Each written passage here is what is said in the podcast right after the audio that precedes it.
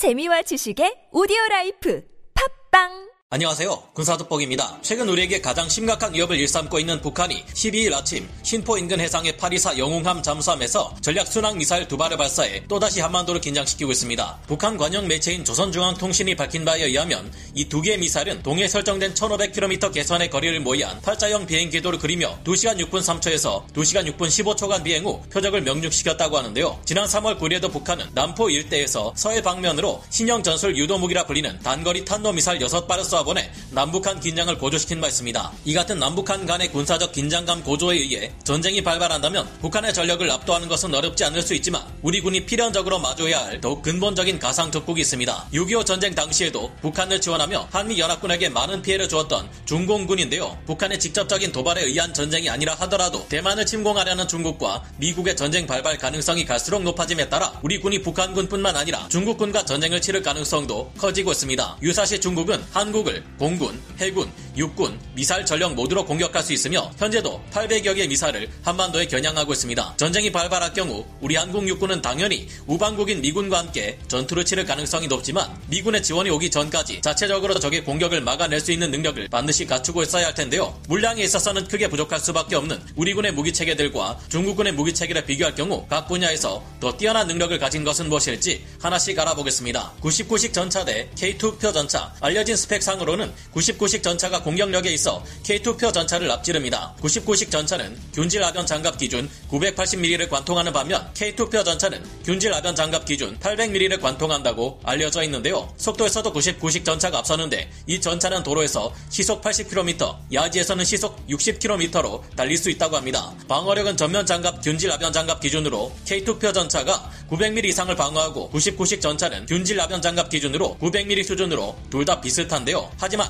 99식 전차의 성능은 단순히 카탈로그 스펙상으로만 따져봐도 수상한 부분이 쉽게 눈에 띕니다. K2 흑표 전차는 1500마력짜리 엔진을 탑재하고 독일제 트랜스미션을 가진 파워팩을 사용하는데 무엇보다 전차의 속도를 끌어올리는 데는 트랜스미션이 굉장히 중요한 역할을 합니다. 독일제 트랜스미션이 뛰어나다는 점은 방산 분야뿐만 아니라 벤츠, BMW, 폭스바겐, 아우디, 포르쉐 등 자동차 업계에서도 이 점은 정평이 나 있는 부분일 텐데요. 그런데 1500마력의 독일제 트랜스미션을 쓰는 데다 무게도 99식 전차보다 1.5톤 더 가벼운 K2 흑표 전차의 경우 도로에서 시속 70km, 야지에서 시속 50km로 달린다는 것이 우리 군의 정직한 평가입니다. 그런데 중국제 엔진에 중국제 트랜스미션 그리고 출력은 똑같이 1500마력이라 알려져 있는 데다가 무게도 1.5톤 더 무거운데 이런 99식 전차가 K2 전차보다 15% 이상을 더 빠른 속도로 달린다니 그 근거를 의심할 수밖에 없는데요. K2 흑표 전차는 균질 압연 장갑 기준 900mm 방어력을 갖추고 있으며 한국 무기의 경우 이를 철저히 검증합니다. 그런데 중국이 개발한 HJ-8 대전차 미사일에 의해 99식 전차가 관통되어 버리는 일이 발생한 바 있습니다. 그런데 이 HJ-8 관통력은 800mm입니다. 99식 전차의 실질적인 방어력은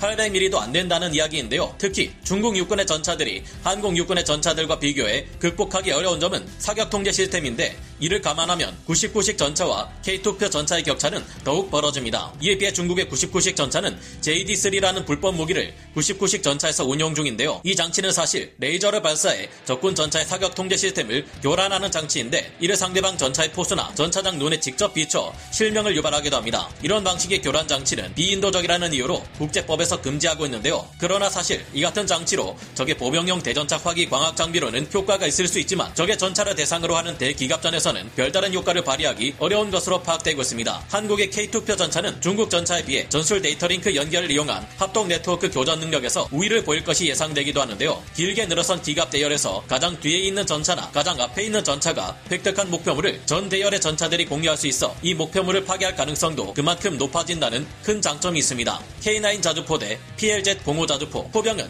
전장의 신이라는 말처럼 현재 진행 중인 우크라이나 러시아 전쟁에서도 포병은 가장 중요한 무기들 중 하나입니다. 그렇다면 전차가 아닌 포병 장비에서 한국 육군과 중국 육군의 우위는 누구에게 있을까요? 전 세계 최상급 성능을 갖춘 베스트셀러 자주포로서 한국 육군의 자랑으로 손꼽히는 K9 자주포와 중국의 최신형 자주포인 PLZ-05를 비교해보겠습니다. 우선 기동성의 경우 K9이 압승입니다. 중국 육군의 PLZ-05 자주포는 전투 중량이 35톤이며 4명의 승무원이 탑승합니다. 엔진 출력은 800마력이며 최대 속도는 시속 56km인데요. 반면 K9 자주포는 전투 중량이 47톤으로 10톤 이상 더 무겁지만 5명의 승무원이 탑승하며 1000마력의 엔진으로 최대 시속 67km의 속도를 낼 수 있습니다. 주무장은 둘 다 155mm 52 구경장 포신을 사용하며 부무장 또한 12.7mm 기관총 한 정을 사용한다는 점은 같은데요. 그런데 카탈로그 성능상 PLZ-05는 의심스러운 부분이 있습니다. PLZ-05 자주포는 3분 이내에 문제없이 발사할 수 있는 최대 발사 속도가 분당 10발에 이르며 지속 발사 속도 또한 분당 3발에서 5발 수준이라고 하는데요. K9 자주포는 3분 이내에 최대 발사 속도가 분당 6발에서 8발 수준이며 지속 발사 속도는 분당 2발에서 3발 정도입니다. 사거리에서도 PLZ-05는 일반 포탄을 쏠 경우 20km, 로켓 추진탄의 일종인 RAP탄을 쏠 경우 53km, 포탄 뒷면의 항력을 줄여주는 base bleed 탄에 로켓 추진까지 더할 경우 100km를 타격할 수 있다고 하는데요. 반면 K9 자주포는 일반 포탄을 쏠 경우 18km, RAP탄을 쏠 경우 54km의 사거리 이내 목표물을 타격할 수 있다고 알려져 있습니다. 그러나 문제는 PLZ-05가 base bleed 탄에 로켓 추진까지 더한 탄을 사격해 100km 거리의 목표물을 타격한다는 것은 그들의 주장일 뿐 공개된 자료가 전혀 없다는 것입니다. 무엇보다 정확도가 너무 떨어집니다. 중국이 국경 분쟁 중인 인도에게 무력 시위를 하기 위해 판공호수 인근의 티벳 고원에서 PLZ-05 자주포를 발사하는 장면을 공개한 적이 있는데요. 사격 후 차체의 반동이 너무 심해 앞뒤로 파도치듯 두세 번 이상 출렁이는 모습을 보이고 있습니다. 반면 K9 자주포는 사격 후 단 한 번 미세하게 흔들릴 뿐 바로 반동이 확실히 잡힙니다. 한눈에 K9 자주포 차체와 서스펜션의 우수함을 확인할 수 있는데요. PLZ-05 자주포의 사격 장면을 보면 고임목을 받쳐놓았는데 이럴 바에야 차라리 스페이드를 땅에 박는 게 어떨까요? 신속한 shoot and scoot가 가능해 봐야 맞지를 않으면 소용이 없을 텐데 반동이 강하다고 해서 K9보다 화력이 더 강한 것도 아닙니다. 나머지 카탈로그상 성능의 사거리 기록이나 분당 발사 속도 등도 과연 진실인지 의심스럽네요. 한국 K21 보병 전투 장갑차 대 중국 04식 보병 전투차, 한국 육군의 주력 보병 전투 장갑차 K21과 비교될 만한 중국의 보병 전투 장갑차는 04식 보병 전투차와 이를 개량한 04A식 보병 전투차입니다. 우리 군의 K21 보병 전투 차량은 한국이 노봉 40mm 한 포를 개량해 독자 설계한 K40 40mm 기관포를 주무장으로 사용하는데요. 이 기관포는 원래 대공포가 기반인데다 공중폭발형 지능탄을 탑재하고 3세대 열상 포수 조준경과 열상 차장 조준경을 따로 가지고 있어 헌터킬러 수행이 가능합니다. 이 기관포는 시가전 시 미국제 브래들리 장갑차의 25mm 기관포보다 시가지나 콘크리트 구조물을 파괴하는데 훨씬 뛰어난 화력을 지니고 있으며 보병 전투 차량 기준으로 최강급의 위력을 발휘합니다. 이 기관포에서는 K237 날개 안정 분리 철 갑탄 96발을 발사하기도 하는데요. 이에 비해 중국군의 공사식 보병 전투차는 주무장으로 100mm 2A70 저하포 혹은 30mm GPT 99 기관포를 갖추고 있으며 86식 7.62mm 동축 기관총을 부무장으로 탑재합니다. 그러나 우리 군의 K21 장갑차는 전면 장갑의 경우 30mm 기관포와 100mm 저하포를 방어할 수 있도록 설계되었기에 공사식 보병 전투차 일격을 견뎌낼 수 있으며 40mm 기관포의 날개 안정 분리 철갑탄이 200mm에서 220mm의 관통력을 지녔기에 공사식 보병 전투차를 쉽게 압도할 수 있습니다. 이 점을 고려해 공사 A식 보병 전투차는 전면 방어를 위한 증가 장갑을 과도할 정도로 추가한 것 아닐까 추정되고 있는데요. 다만 이 현장 현궁 대전차 미사일 발사대 한 개만을 탑재한 K-21과 달리 중국군의 공사식 보병 전투차는 6발에서 8발의 대전차 미사일을 100mm 저하포 포신으로 발사할 수 있어 화력의 수적인 면에서 K-21 장갑차가 불리할 수도 있습니다. 하지만 한국군의 경우 세계 최강의 전면전 및 총력전 수행 능력을 가진 미군과 교류하며 실전 사항을 간접적으로 남아 야전 교범과 훈련에 적용해 실시하고 있기에 한국군과 중국군 모두가 BMS 전장 관리 체계를 갖추고 있다 해도 기갑 전술의 운용 면에서 한국군이 중국군보다 우위에 놓일 가능성이 큽니다. 다만 중국군이 계속해서 실전 경험에 열세를 메꾸기 위해 다양한 전술 전략을 개발 및 적용하고 있기에 안일하게 대응했다간 무슨 일이 일어날지 알 수 없는데요. K-21 장갑차는 중량이 25톤에 달하지만 최고 속도가 시속 70km 이르며 야지에서도 ISU 유기압 현수 장치를 적용해